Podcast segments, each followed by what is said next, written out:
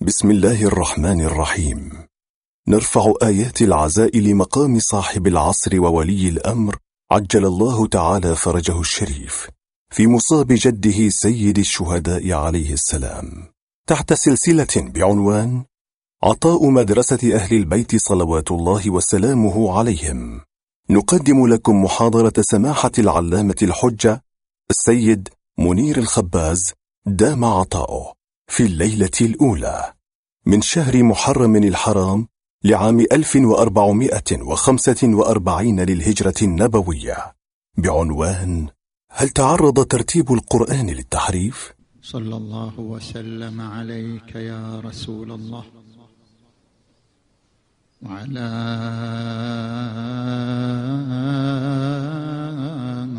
أهل بيتك. المنتجبين يا ليتنا كنا معكم فنفوز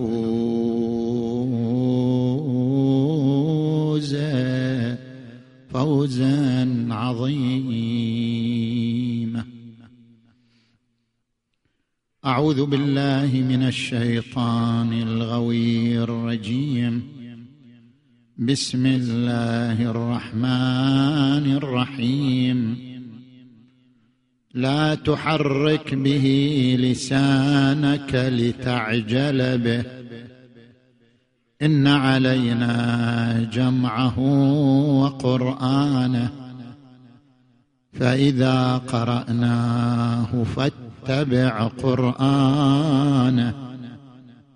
ثم إن علينا بيانه.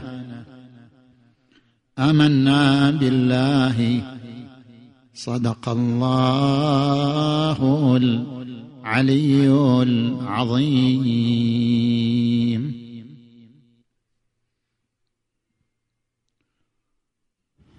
انطلاقا من الآية المباركة.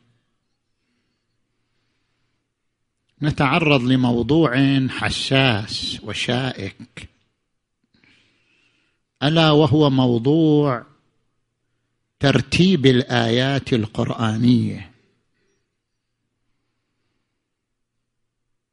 حيث يطرح سؤال هل أن ترتيب الآيات آية أولى وثانية وثالثة هل أن ترتيب الآيات القرآنية خضع لإشراف النبي صلى الله عليه وآله وإمضاء الإمام المعصوم عليه السلام أم لم يخضع الترتيب لإشراف المعصوم؟ وهذا يعني الحديث في محاور ثلاثة. المحور الأول السياق القرآني. هل يمكن أن نعتمد على سياق الآيات القرآنية في تحديد المفهوم أم لا؟ مثلا سورة النجم. عندما نقرأ سورة النجم والنجم إذا هوى ما ضل صاحبكم وما غوى وما ينطق عن الهوى إن هو إلا وحي يوحى. علمه شديد القوى ذو مرة فاستوى وهو بالأفق الأعلى ثم دنا فتدلى فكان قاب قوسين أو أدنى فأوحى إلى عبده ما أوحى. هل أن هذه الجملة ثم دنا فتدلى فكان قاب قوسين أو أدنى تتحدث عن النبي أو تتحدث عن جبرائيل؟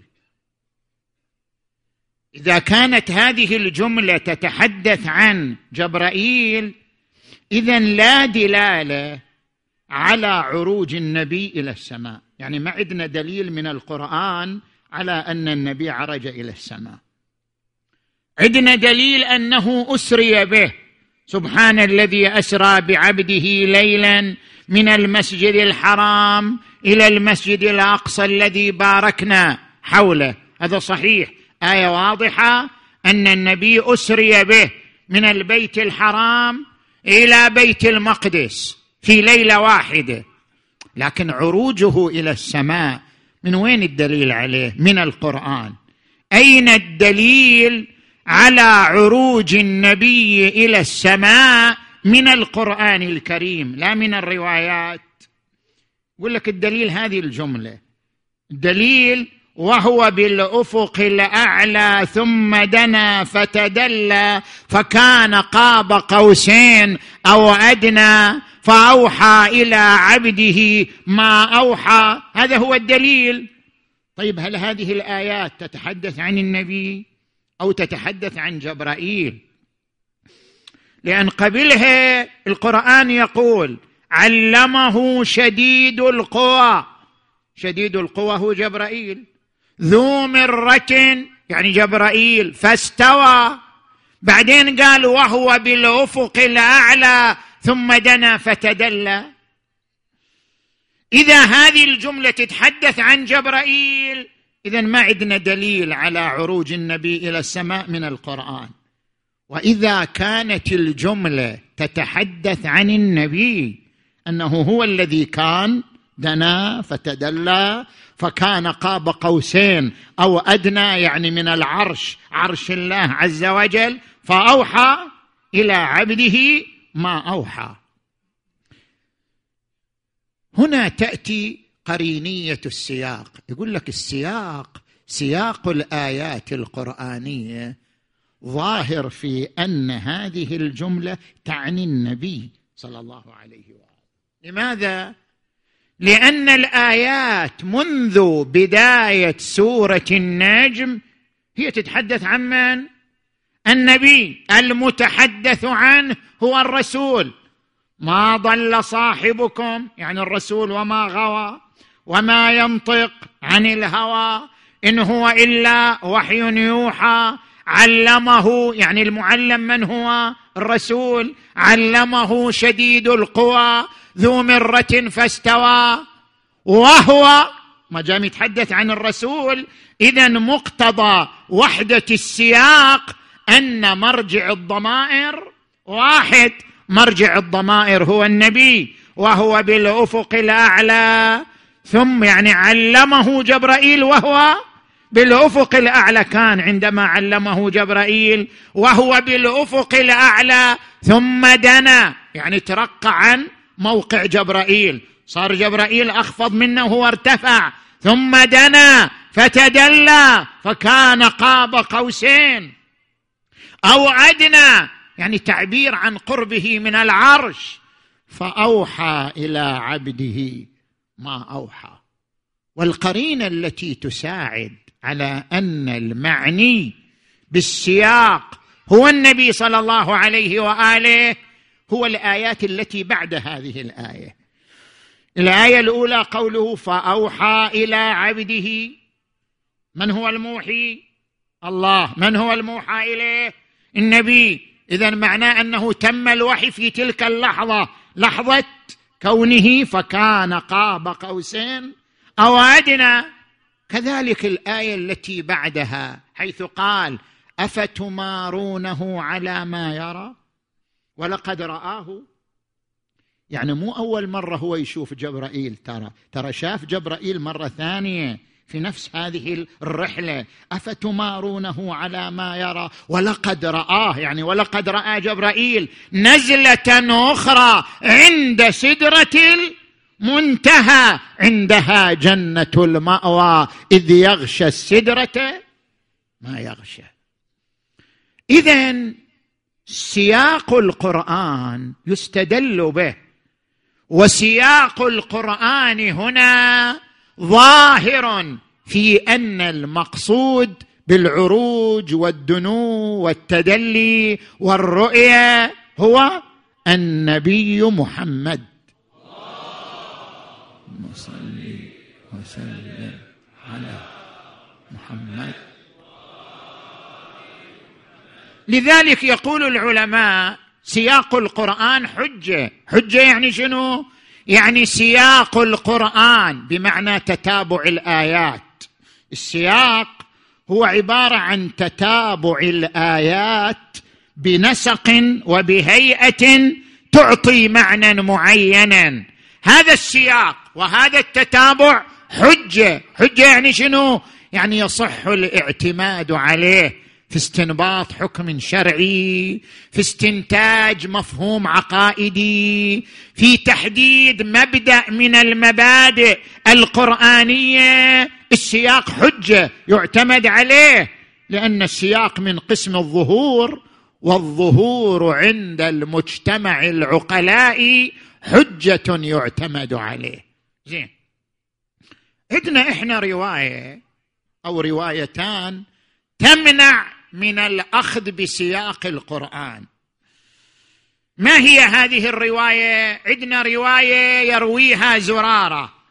في هذه الرواية التي يرويها زرارة بهذا اللفظ.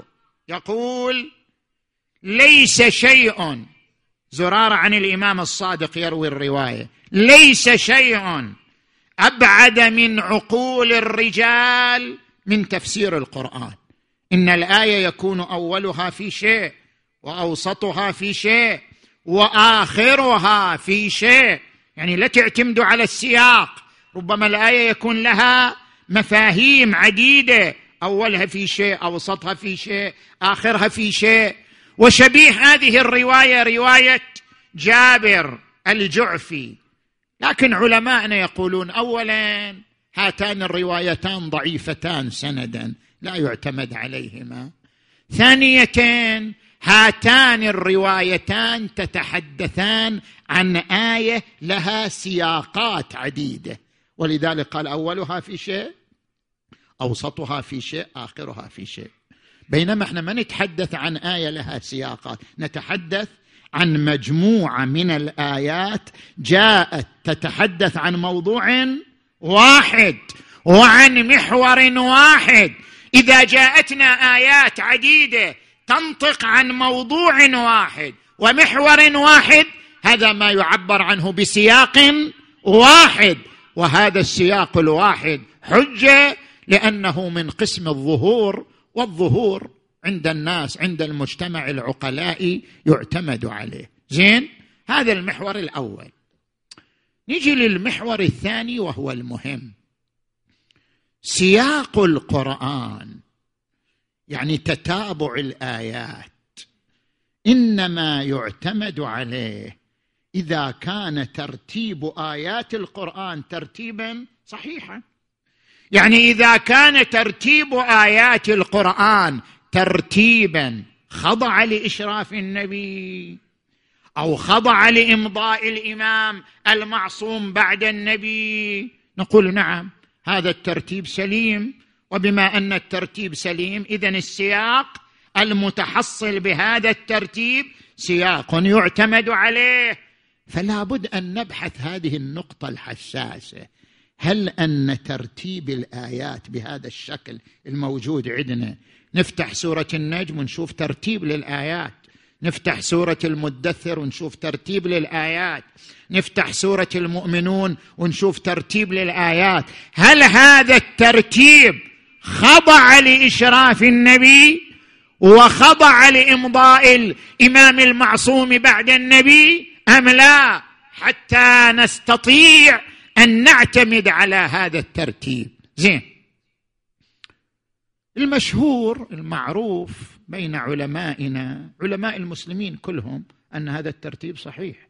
هذا الترتيب خضع لإشراف النبي ولإمضاء الأئمة. هذا الترتيب صحيح. سيد المرتضى في كتاب الذخيرة والسيد ابن طاووس والعلامه الطبرسي في مجمع البيان والسيد الخوئي في كتابه البيان في تفسير القرآن. قالوا هذا الترتيب سليم. كما أن متن القرآن لم يتعرض للتحريف لا زيادة ولا نقص. كذلك ترتيب آيات القرآن هو ترتيب سليم. خضع لإشراف النبي ولإمضاء الإمام المعصوم بعد النبي. زين؟ بينما عندنا مجموعة من العلماء قالوا لا إحنا متوقفون في هذا. ما نقدر نجزم؟ ما نقدر نضمن سلامة الترتيب؟ زين؟ علي بن إبراهيم القمي فيض الكاشاني المحدث شيخ يوسف البحراني من العلماء القريبين من عهدنا والسيد الطباطبائي. يعني العلامة الطباطبائي صاحب كتاب تفسير الميزان. كتاب تفسير الميزان كتاب عظيم. من أفضل تفاسير القرآن بين المسلمين كلهم. كتاب تفسير الميزان. صاحب هذا الكتاب العلامة الطباطبائي رحمه الله شكك في سلامة ترتيب القرآن الكريم.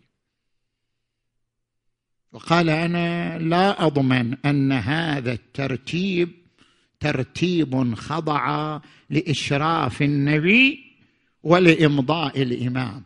صحيح. ربما يكون أغلب القرآن ترتيب سليم. بس ما عندي دليل على أن كل القرآن أنا ما أقول كل القرآن مختل لا لا أغلبه صحيح. أما لا دليل عندي على أن كل الآيات في القرآن خضعت لترتيب سليم. مثلا طبعا هذا المثال كل واحد يتبادر لذهنه هذا المثال مسألة آية التطهير. وين جت آية التطهير؟ في أي سياق؟ سياق الحديث مع نساء النبي. يا نساء النبي لستن كأحد من النساء إن اتقيتن فلا تخضعن بالقول فيطمع الذي في قلبه مرض وقلن قولا معروفا.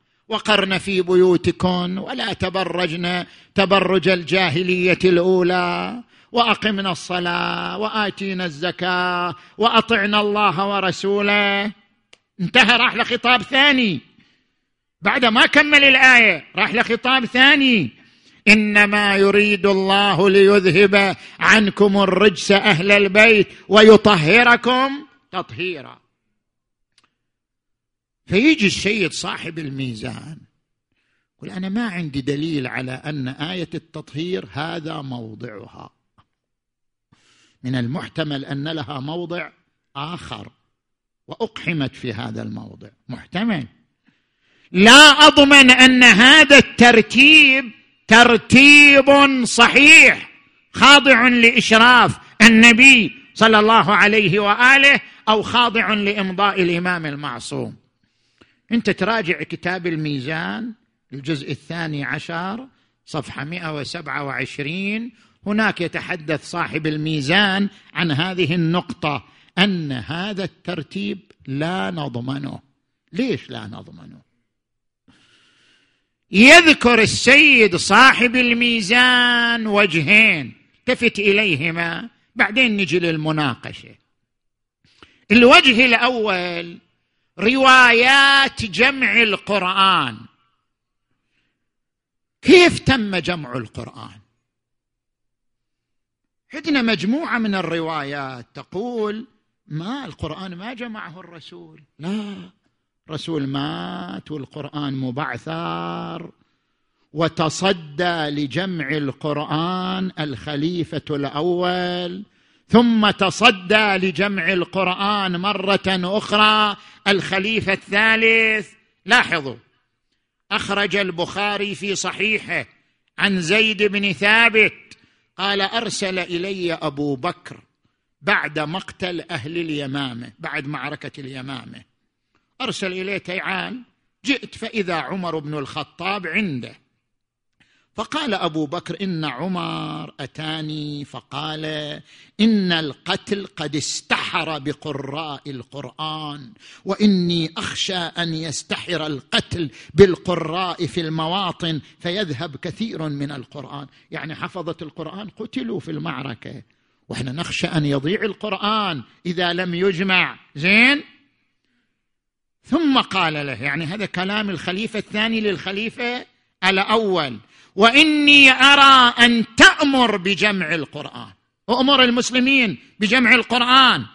فقلت لعمر كيف نفعل شيئا لم يفعله رسول الله؟ رسول ما جمع القرآن ليش إحنا نجمع القرآن؟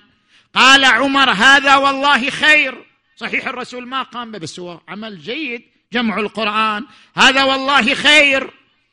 وما زال يراجعني. يعني الخليفة الثاني يراجع الخليفة الأول إلى آن حتى شرح الله صدري لذلك. ورأيت الذي رأى عمر. زيد بن ثابت هو يعلق على كلام الخليفتين. يقول فتتبعت القرآن. أنا بدأت أجمع القرآن. فتتبعت القرآن أجمعه. أجمعه من وين؟ من العسف. عسف يعني شنو؟ يعني جريد النخل. زين؟ واللخاف وصدور الرجال. حتى وجدت آخر سورة التوبة. آخر آية من سورة التوبة مع خزيمة الأنصاري. ولم أجدها عند غيره. يعني ما فيها إلا شاهد واحد يشهد عليها. وهي قوله لقد جاءكم رسول من أنفسكم عزيز عليه ما عنتم حريص عليكم بالمؤمنين رؤوف رحيم. ما عليها إلا شاهد واحد. أخذتها ووضعتها في آخر سورة التوبة.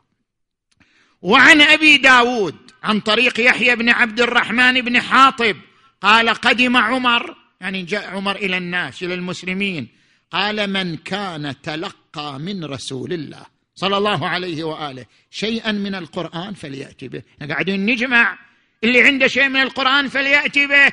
فكانوا يكتبون ذلك في الصحف والألواح والعسب. وكان لا يقبل من أحد شيئا حتى يشهد شاهدان. لازم يجيب شاهدان على أن هذه الآية من القرآن وهذا موضعها. زين. هذا ما تم في عهد الخليفة الأول. نجي عهد الخليفة الثالث. في عهد الخليفة الثالث أيضا هكذا حصل. يقول في كتاب الإتقان روى البخاري عن أنس أن حذيفة بن اليمان قدم على عثمان وكان يغازي أهل الشام يعني عند غزوه عند معركة في الشام في فتح إرمينيا وأذربيجان مع أهل العراق فأفزع حذيفة اختلافهم في القرآن. شافهم مختلفين المسلمين في القرآن وهم في معركة ومع ذلك اختلفوا في القرآن. فقال لعثمان أدرك الأمة قبل أن يختلفوا اختلاف اليهود والنصارى فأرسل عثمان إلى حفصة أن أرسلي إلينا الصحف ننسخها في المصاحف ثم نردها إليك. فأتت حفصة بالصحف إلى عثمان فأمر زيد بن ثابت وعبد الله بن الزبير وسعيد بن العاص وعبد الرحمن بن الحارث بن هشام فنسخوها في المصاحف. فقال عمر عفوا فقال عثمان للرهط القرشيين. يعني القرشيين من هؤلاء. قال لهم؟ إذا اختلفتم أنتم وزيد بن ثابت في شيء في القرآن فاكتبوه بلسان قريش. فإن القرآن نزل بلسانهم ففعلوا. زين. سيد صاحب الميزان يقول طيب إيش نسوي بهالروايات؟ إحنا إحنا أمامنا هذه الروايات. أمامنا هذه الروايات ولها مدلولان. مدلول الأول أن القرآن كان مبعثر وكان في اللخاف وفي العسب وفي الصدور. كتاب مبعثر. هل يضمن ضمانا قطعيا أنه تم ترتيبه ترتيبا سليما وهو مبعثر؟ هذا المدلول الأول. المدلول الثاني أن الجامع خضع لاجتهاد الصحابة. بعض الآيات قبلوا شاهد واحد بعض الآيات شاهدين وهذا ما يكفي في الضمان. فإذا قرأنا هذه الروايات لن يحصل لنا ضمان قطعي بسلامة ترتيب القرآن وأن هذا الترتيب فعلا خضع لإشراف النبي صلى الله عليه وآله أو خضع لإمضاء الإمام المعصوم بعد النبي صلى الله عليه وآله. هذا هو الوجه الأول الذي ذكره أو اعتمد عليه صاحب الميزان. تأمل معي شوية. المعروف كما قلنا لا إن الترتيب سليم ما في شيء. هذا الترتيب الموجود عندنا هو نفسه الترتيب الذي كان في زمان النبي صلى الله عليه وآله وأنه نفس الترتيب الذي أمضاه الأئمة المعصومون عليهم السلام بعد النبي صلى الله عليه وآله. زين شو نسوي بهالروايات؟ عندنا عدة ملاحظات.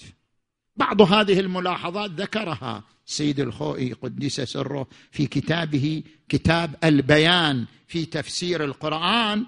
إذا تراجع كتاب البيان في تفسير القرآن للسيد الخوئي قدس سره تحدث عن هذه النقطة صفحة 237 اولا هذه الروايات ليس لها طرق موثوقة.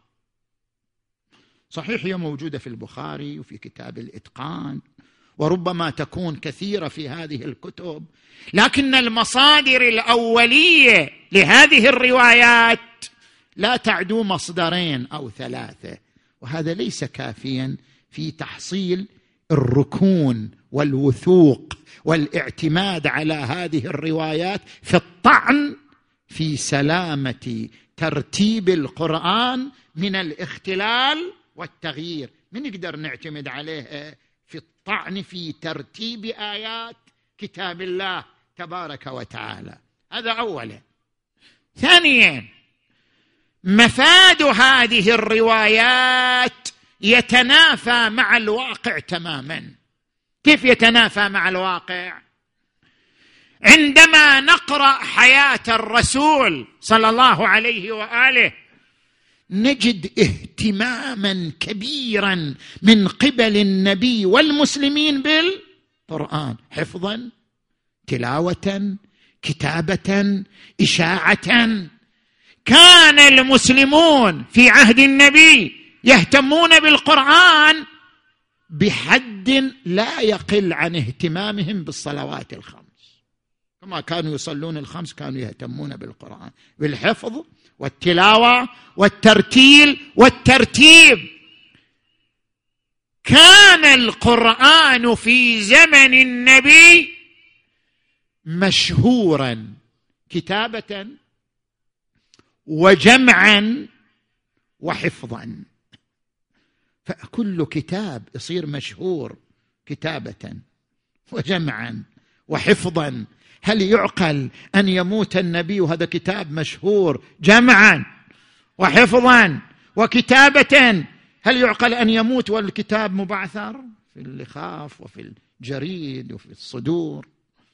شنو القرائن على أن الكتاب كان مشهور في عهد النبي كتابة وجمعا وحفظا؟ الآن أقرأ لك هذه القرائن. قرينة الأولى أن الكتاب كان مشهور كتابة يعني القرآن كان مكتوب أصلا في زمن النبي صلى الله عليه وآله. ذكر فتح الباري في شرح البخاري الجزء التاسع صفحة ثمانية عشر أن كتاب الوحي في زمن النبي كانوا كثيرين. وأوصلهم ابن كثير في البداية والنهاية الجزء الخامس صفحة ثلاثمائة واحد وستين. إلى اثنين وعشرين كاتبا للوحي في زمن النبي. بل ذكر صاحب السيرة الحلبية صفحة أربعمائة وسبعة وخمسين أن عدد كتاب الوحي كانوا اثنين وأربعين كاتبا. طيب كتاب يكتبه اثنان وأربعون كاتبا. ويقول صاحب الإتقان وصاحب البرهان كانوا يكتبون نسختين نسخة للمسلمين ونسخة إلى النبي صلى الله عليه وآله يسلمونها إياه. وكان زيد بن ثابت نفسه يقول كان النبي يأمرني بالكتابة ثم يقول أقرئني ما كتبت حتى يتأكد من موافقة ما كتبه لما نزل على النبي صلى الله عليه وآله. اذا كتاب يكتبه اثنان وأربعون في عصر النبي. ألا يكون كتابا مشهورا واضحا؟ ألا يكون ترتيب اياته ترتيبا معروفا واضحا بين المسلمين؟ كيف يكتب كتاب من قبل اثنين وأربعين وعلى نسختين ومع ذلك لا يكون ترتيبه ترتيبا واضحا بحيث يحتاج إلى أن يأتي الخليفة الأول ويقوم بترتيبه على شاهد واحد أو على شاهدين؟ هذا لا يعقل لا يتلائم مع تصدي 42 لكتابته في زمن النبي صلى الله عليه وآله. زين هذا الشاهد الأول. الشاهد الثاني أكثر من الكتابة أن القرآن أصلا جمع في عهد النبي. يحتاج إلى جمع. جمع في عهد النبي صلى الله عليه وآله. يعني جمع في مصاحف.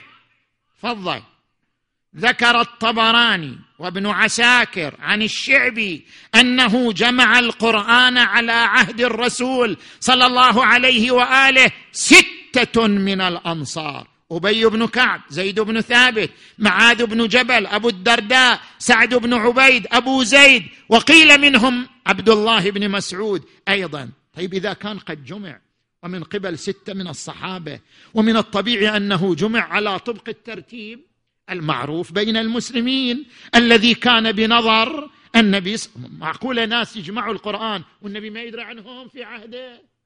بالنتيجة جمع القرآن ستة يعني جمعوه على طبق الترتيب الذي كان تحت نظر النبي صلى الله عليه وآله وإشرافه. فماذا بعد جمع ستة من الصحابة للقرآن أن يحتاج القرآن إلى جمع؟ جديد بعد وفاة النبي صلى الله عليه وآله. زين. نجي إلى القرينة الثالثة. حث النبي على حفظ القرآن وتلاوة القرآن والأجر العظيم لمن حفظ القرآن. وكان الحافظ للقرآن ذا مقام رفيع بين الناس. حتى حفظ القرآن مو القرآن مو سورة القرآن القرآن. حفظ القرآن كله جمع كبير من الناس. حتى قتل منهم سبعون في معركة اليمامة وسبعون في معركة بئر معونة.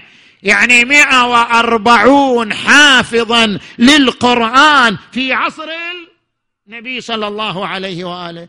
إذا مئة وأربعون يحفظون شيء مو واضح ترتيبه؟ يعني كيف يعني؟ حفظوا القرآن؟ يعني حفظوا كتاب. واضح الترتيب. واضح المعالم. حفظه مئة وأربعون. فهل يعقل بعد حفظ مئة وأربعين لكتاب واضح الترتيب أن يحتاج إلى جمع بعد النبي صلى الله عليه وآله؟ إذا من خلال هذه القرائن الثلاث نقول كان القرآن الكريم واضحا من حيث ترتيبه والنبي ما زال موجودا لشيوع كتابته. وشيوع جمعه وشيوع حفظه. وإذا كان واضح الترتيب فهل يتصور من الخليفة الأول أن يأتي بترتيب مغاير للترتيب المعروف في زمان النبي صلى الله عليه وآله؟ والصحابة ما زالوا موجودين على قيد الحياة وقد حفظوه بترتيب معين. هذا غير معقول غير متصور. ولأجل ذلك لو كان قد قام الخليفة الأول أو الثالث بترتيب غير الترتيب المعهود عند النبي وفي حياة النبي لنقل ذلك ولو واحد من المسلمين. على الأقل واحد يعني لو كان لبان على الأقل واحد ينقل لنا أن الخليفة خالف الترتيب المعهود في زمان النبي ولم ينقل ذلك أحد. مما يدل على أن الترتيب الذي كان في زمن النبي المصطفى صلى الله عليه وآله هو الترتيب الذي وصل إلينا. جيلا بعد جيل عن النبي محمد.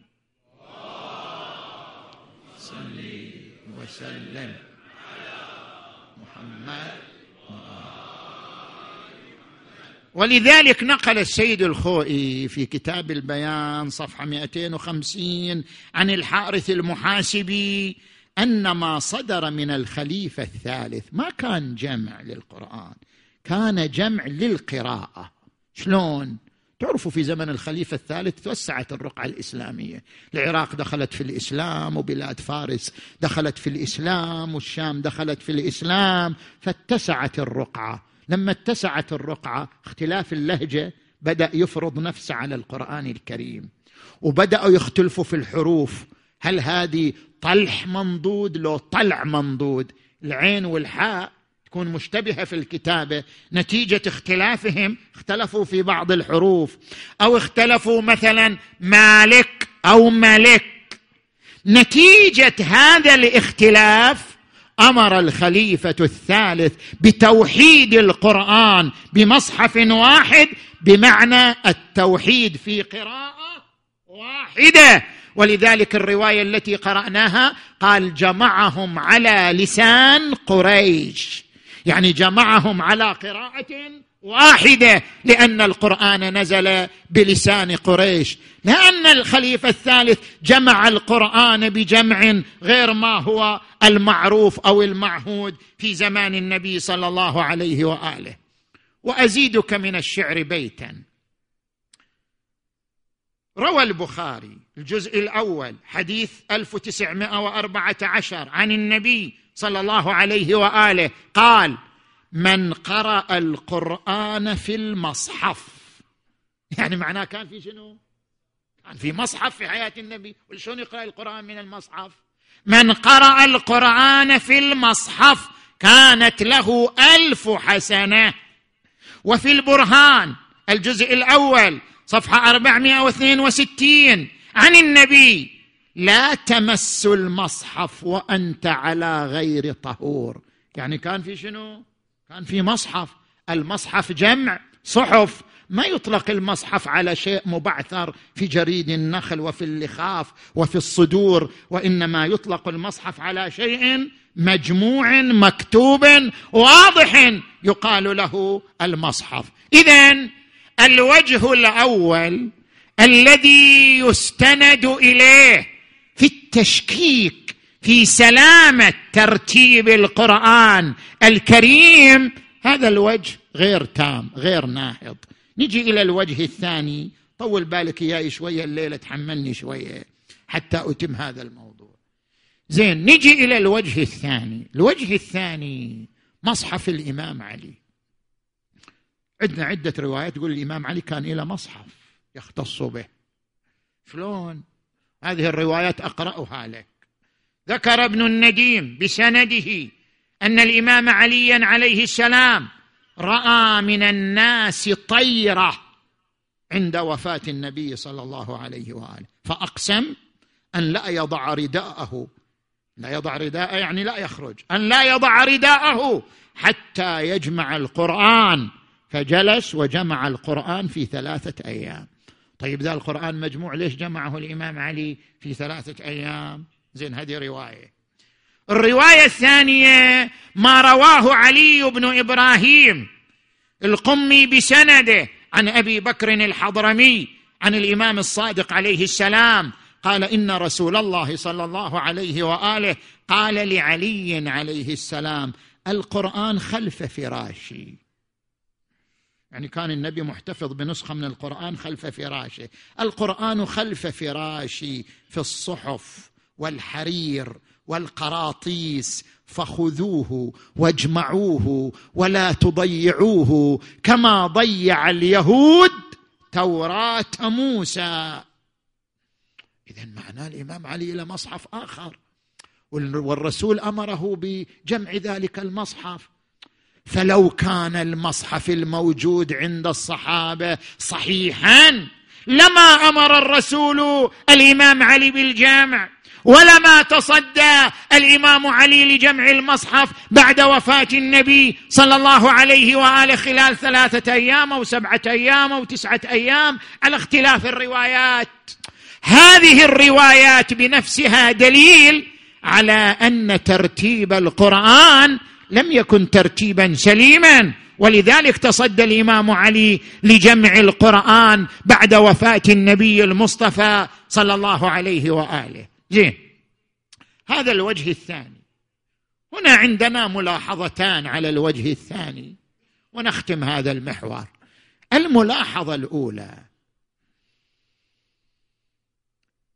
قد ثبت لنا بالروايات اللي قبل شوية قرأناها. شنو ثبت لنا؟ إن القرآن كان مكتوب أصلا. كان القرآن مكتوبا في زمان النبي ومجموعا في زمان النبي ومحفوظا من قبل ما لا يقل عن 140 إنسان. اذا ما هو العمل الذي أضافه الإمام علي؟ قرآن مكتوب ومجموع ومحفوظ. فما هو العمل الذي أضافه الإمام علي عليه السلام للقرآن بعد وفاة النبي مع وجود القرآن مكتوبا ومجموعا ومحفوظا؟ شنو شنو اللي أضاف؟ هذه قرينة يعني أنت من تجمع بين الروايات هذه قرينة على أن الجمع الذي قام به الإمام علي هو جمع على طبق أزمنة النزول.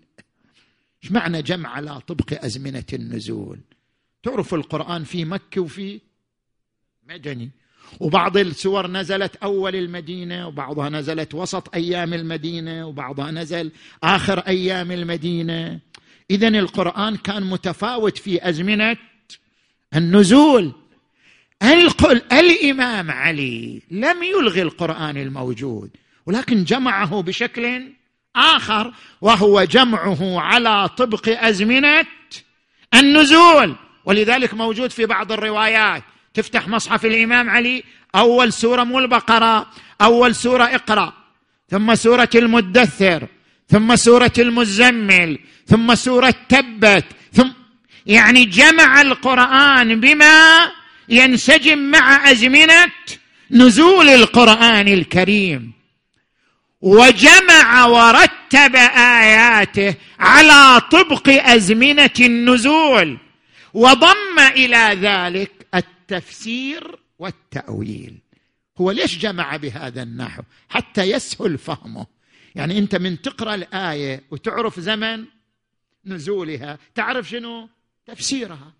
فهو جمعه على طبق أزمنة النزول ومناسبات النزول لكي يتضح تفسيره وتأويله فجمعه جمع تفسير وليس جمع تلاوة. يعني عندنا مصحفان مصحف تلاوة وهو هذا المصحف الموجود بين أيدينا والذي كتب منذ زمن النبي صلى الله عليه.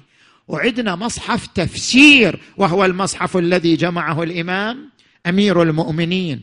ما جمعه الإمام مصحف تفسير وتأويل وليس مصحف تلاوة.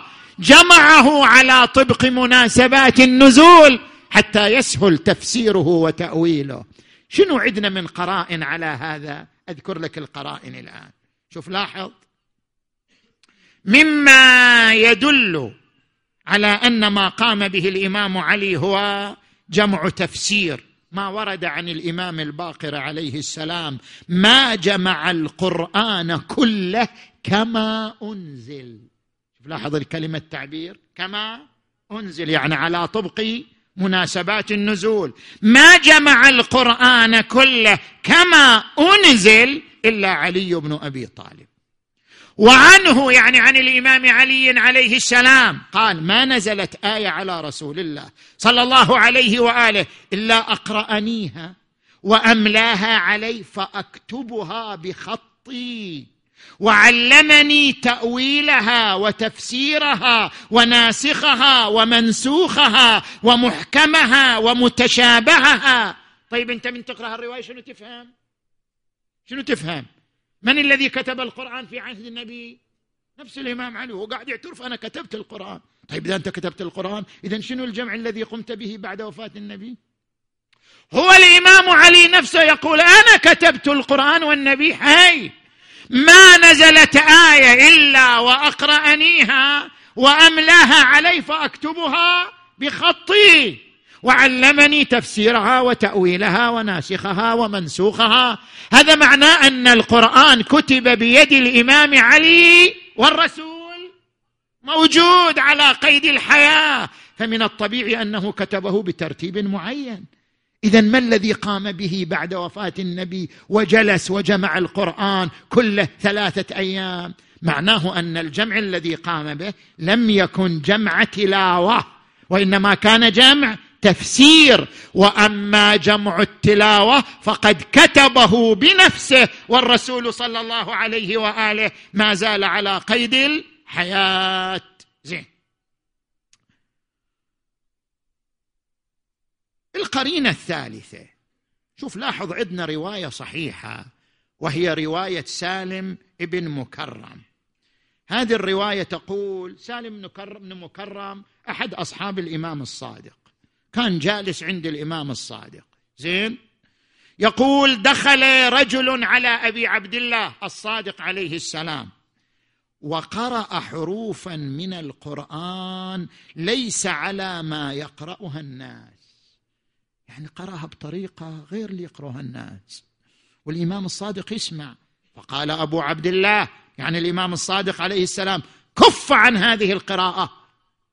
اقرأ كما يقرأ الناس حتى يقوم القائم. يعني هذا القرآن الموجود بين أيدينا أنت مأمور بقراءته كما هو. أنت مأمور بحفظه وتلاوته والاستدلال به والتعبد به كما هو. اقرأ كما يقرأ الناس. هذه رواية امضاء للقرآن الموجود بين أيدي الناس. اقرأ كما يقرأ الناس. حتى يقوم القائم. فإذا قام القائم عجل الله فرجه قرأ كتاب الله على حده وأخرج المصحف الذي كتبه علي. اللي كان على طبق مناسبات النزول. وأخرج المصحف الذي كتبه علي الذي أخرجه علي إلى الناس حين فرغ منه وكتبه. وقال لهم هذا كتاب الله كما أنزله الله على محمد صلى الله عليه وآله وقد جمعته من اللوحين. فقالوا عندنا مصحف جامع فيه القرآن. فقال أما والله ما ترونه بعد يومكم هذا أبدا. فهو احتفظ بمصحف التفسير وأبقى مصحف التلاوة. فهذه الرواية ظاهرة أن القرآن الذي بين أيدينا أمضاه الأئمة المعصومون صلوات الله وسلامه عليهم أجمعين. زين. نجي إلى القرينة الرابعة.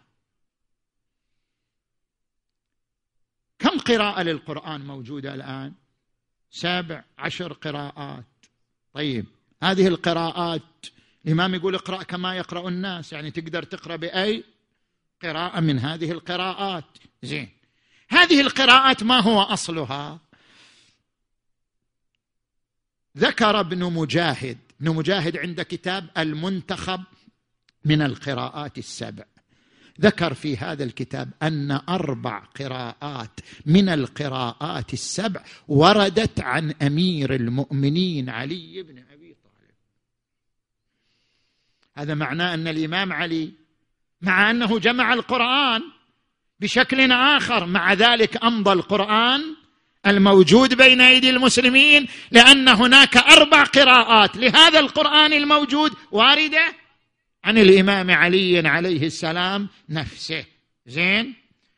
وذكر سيد بن طاووس في كتابه سعد السعود صفحة 278 ومحمد بن منصور بن مقري في كتابه اختلاف المصاحف أن عثمان إنما جمع المصاحف برأي مولانا علي بن أبي طالب. يعني حتى المصحف الذي جمعه عثمان خضع لنظر الإمام أمير المؤمنين علي عليه السلام. هذا يعني أن عليا ملاحظتان الملاحظه الأولى أن ما قام الإمام علي بجمعه هو جمع تفسير لا جمع تلاوة. والملاحظة الثانية أن الإمام علي أمضى القرآن الموجود بين أيدي المسلمين. بعض القراءات هي واردة عن الإمام علي نفسه. والمصحف الذي جمعه عثمان كان بنظر الإمام علي صلوات الله وسلامه عليه. اذا هذا القرآن بهذا الترتيب الموجود بين أيدينا كتاب خضع لإمضاء الإمام المعصوم بعد النبي المصطفى محمد.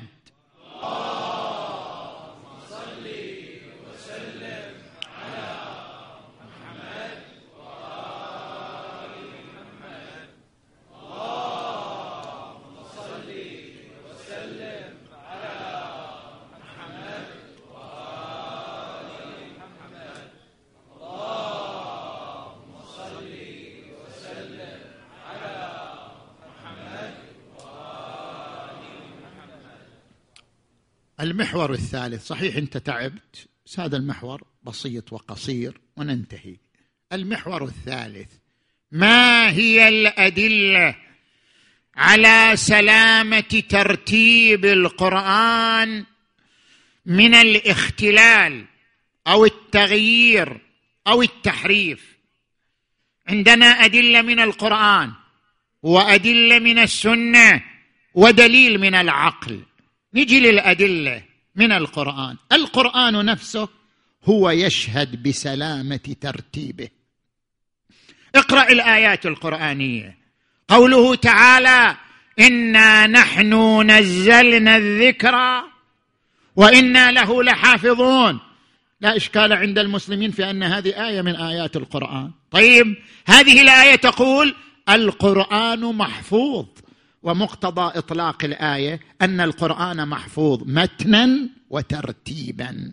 فكما لا زيادة ولا نقص فيه أيضا لا اختلال ولا تغيير في ترتيبه بل تصدت اليد الإلهية لحفظه. زين؟ نجي إلى آية أخرى.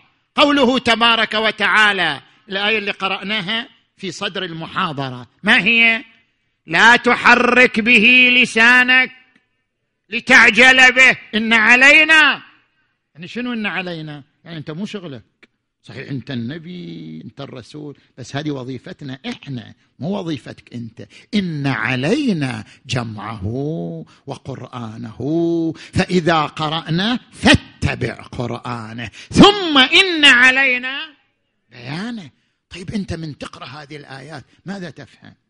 تفهم أن الله تكفل حتى ببيان القرآن. مو فقط الجمع حتى البيان تكفل به.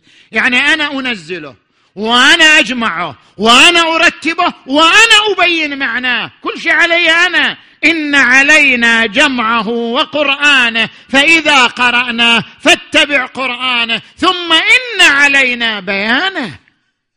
فإذا كان الله تكفل حتى ببيان القرآن وإيضاحه فكيف لا يتكفل بحفظ ترتيب آياته؟ نفس هذه الآيات هي دليل على أن الهدف من نزول القرآن وهو هداية البشرية كما في قوله تبارك وتعالى إن هذا القرآن يهدي للتي هي أقوم. الهداية لا تتحقق إلا إذا تكفل الله بنفسه بأن يحفظ القرآن جمعا وقراءة وترتيبا وبيانا. وإلا فلا يتحقق الهدف بغير ذلك. فلو تعرض ترتيب القرآن للاختلال لكان ذلك نقضا للهدف من نزوله على النبي ألا وهو هداية البشرية. هذه الآية الثانية. بعد نجي للآية الثالثة. القرآن تحدى البشرية أن يأتوا بمثله. قل لئن اجتمعت الجن والإنس على أن يأتوا بمثل هذا القرآن لا يأتون بمثله. لا يأتون بمثله ترتيبه مختل كيف قل لئن اجتمعت الإنس والجن على أن يأتوا بمثل هذا القرآن لا يأتون بمثله ولو كان بعضهم لبعض ظهيرا. ثم ترقى. قال ائتوا بعشر سور. مو لازم كل عشر سور. فأتوا بعشر سور مثله مفتريات. ثم ترقى. قال فأتوا بسورة من مثله. عندما يتحدى القرآن البشرية أن تأتي بسورة واحدة مماثلة لسور القرآن. وهذه الآيات كما يقول العلماء وردت على نحو القضية الحقيقية. يعني لم تكن خاصة بزمن النبي. هذا التحدي مو خاص بزمن النبي. هذا التحدي إلى يوم القيامة. القرآن يتحدى البشرية إلى يوم القيامة. أن يأتوا بسورة مماثلة لسورة من سور القرآن. ألا يدل ذلك على سلامة ترتيب القرآن؟ إذ لو لم يكن ترتيب القرآن سليما وكان معرضا للاختلال أو التغيير لم يكن هناك معنى لتحدي البشرية أن يأتوا بمماثله لأنه للبشرية أن يقولوا كيف نأتي بمماثله وترتيبه غير مضمون؟ إنما يماثل الكتاب المضمون في ترتيبه المستند في ترتيبه إلى الله تبارك وتعالى. وإلا إذا لم نضمن استناد الترتيب إلى الله كيف نأتي بمماثله؟ وكيف يتحدانا الله أن نأتي بسورة من مثله؟ زين؟ هذا من الكتاب. مما يدل على سلامة ترتيب القرآن الكريم. نجي إلى السنة. من السنة روايات العرض والترجيح. عندنا عدة روايات 22 رواية يذكرها علماء الأصول في كتب الأصول أصول الفقه. هذه 22 رواية تأمرنا بعرض الروايات على القرآن. فما وافق القرآن يؤخذ به ما خالف القرآن يطرح. أقرأ لك بعض هذه الروايات المعتبرة. معتبرة أيوب بن الحر. سمعت أبا عبد الله عليه السلام يقول كل حديث مردود إلى الكتاب والسنة وكل شيء لا يوافق كتاب الله فهو زخرف. ورواية السكوني إن على كل حق حقيقة. يعني عن الصادق عليه السلام. إن على كل حق حقيقة وعلى كل صواب نورا فما وافق كتاب الله فخذوه وما خالف كتاب الله فدعوه. نفس هذه الروايات التي تأمرنا بعرض الروايات على القرآن هي بنفسها دليل على أن القرآن له ترتيب صحيح. إذ كيف يعرض الروايات عليه وترتيبه؟ غير مضمون.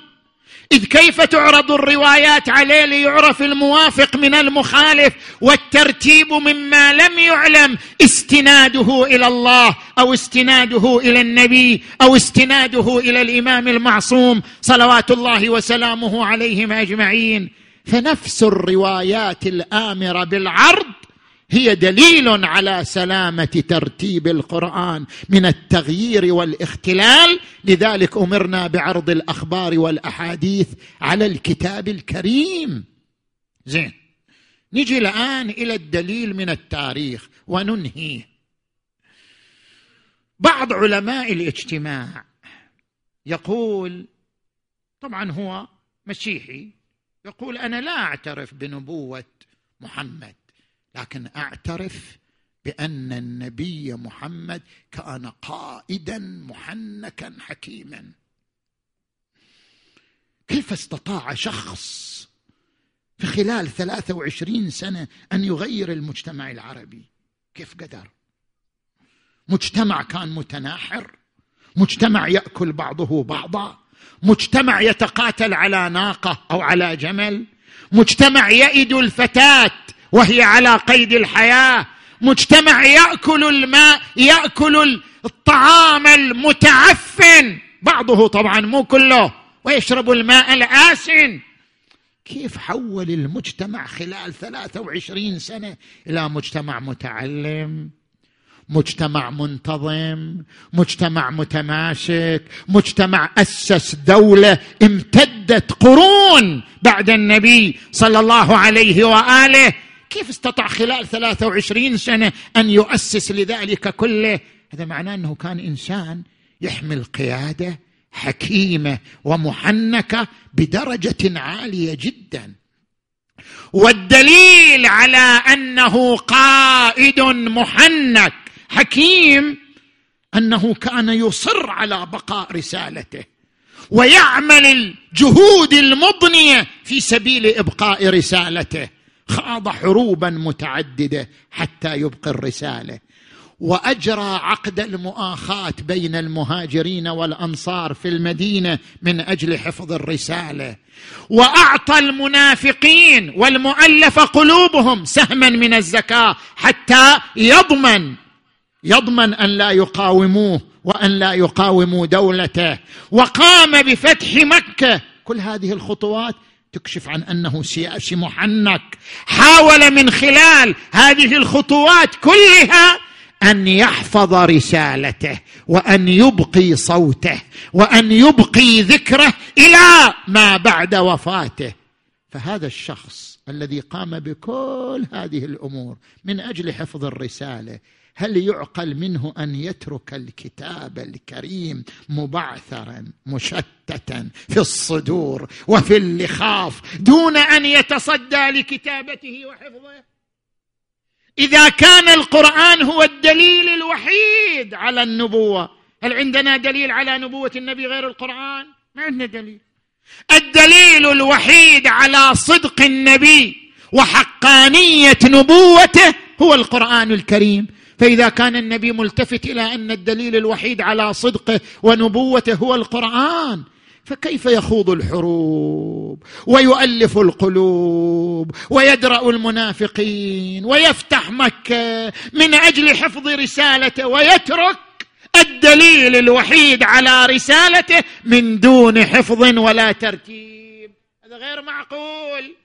إذا مقتضى الحكمة والحنكة والقيادة أن يتصدى النبي وهو حي إلى جمع القرآن وترتيبه وإشاعته حتى لا يبقى لأحد توهم ومغمز واحتمال أن ينال ترتيب القرآن بالتغيير أو الاختلال أو التحريف. وانطلاقا من ذلك صدر منه صلى الله عليه وآله إني مخلف فيكم الثقلين مو الثقلين الثقلين الجن والإنس ثقلين غير الثقلين. إني مخلف فيكم الثقلين كتاب الله وعترتي أهل بيتي ما إن تمسكتم بهما لن تضلوا بعدي وإنهما لن يفترقا. حتى يردا علي الحوض. إنما أوصاهم بالكتاب لأنه كتاب موجود محفوظ مكتوب كما أوصاهم بالعترة لأن الممثل للعترة علي والحسن والحسين أعلام واضحين معروفين. أوصى بالكتاب والعترة أمته من بعده ولكن ما الذي حصل على تلك العترة؟ المعصومة تلك العترة الطاهرة في زمن بني أمية وزمن بني العباس. ما الذي حصل على تلك العترة الطاهرة؟ يقول سيد حيدر الحلي ها؟ يخاطب الإمام المنتظر. عجل الله تعالى فرجه الشريف ما ذنب أهل البيت؟ حتى منهم أخلوا ربوعه.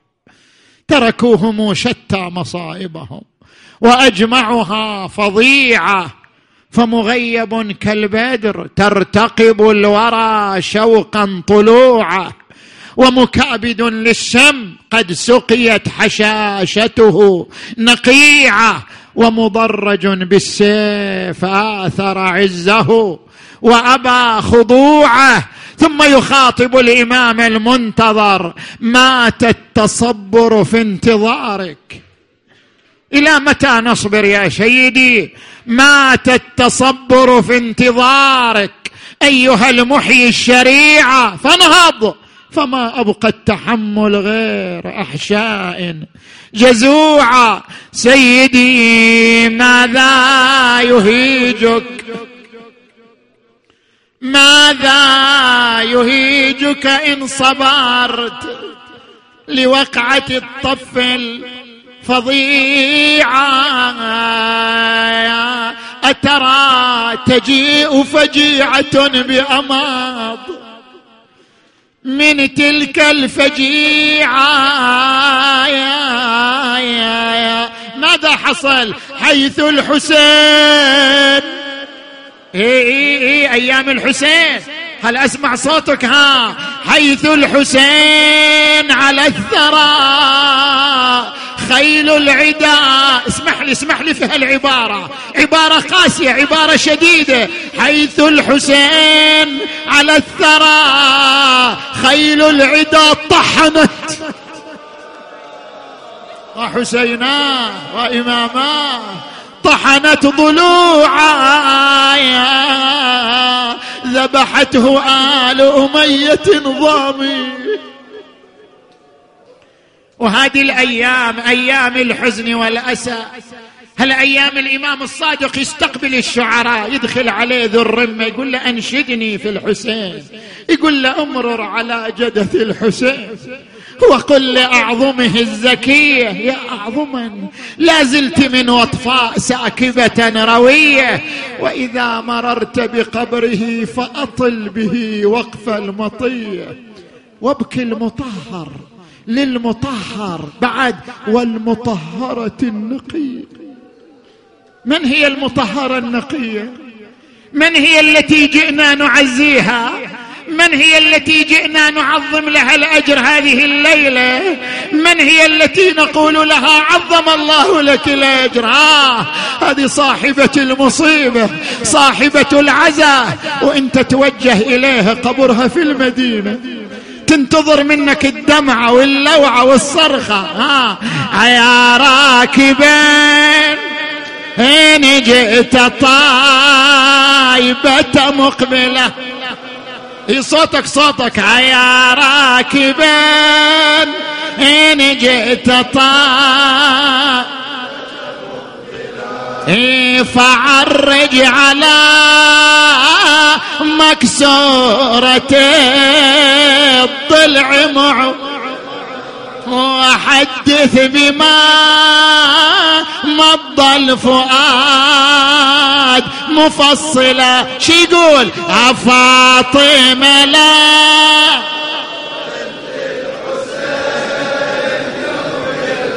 إي فاطمة لو خلت الحسين وقد مات عطشانا بشاط فرات.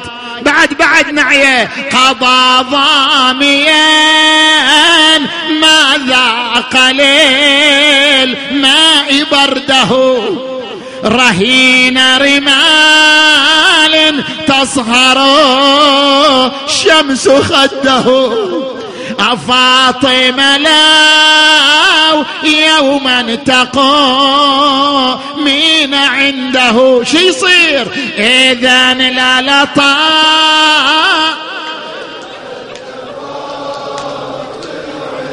إذا لا لطامة الخد فاطمة عنده وأجريت دايا مع العين بيل.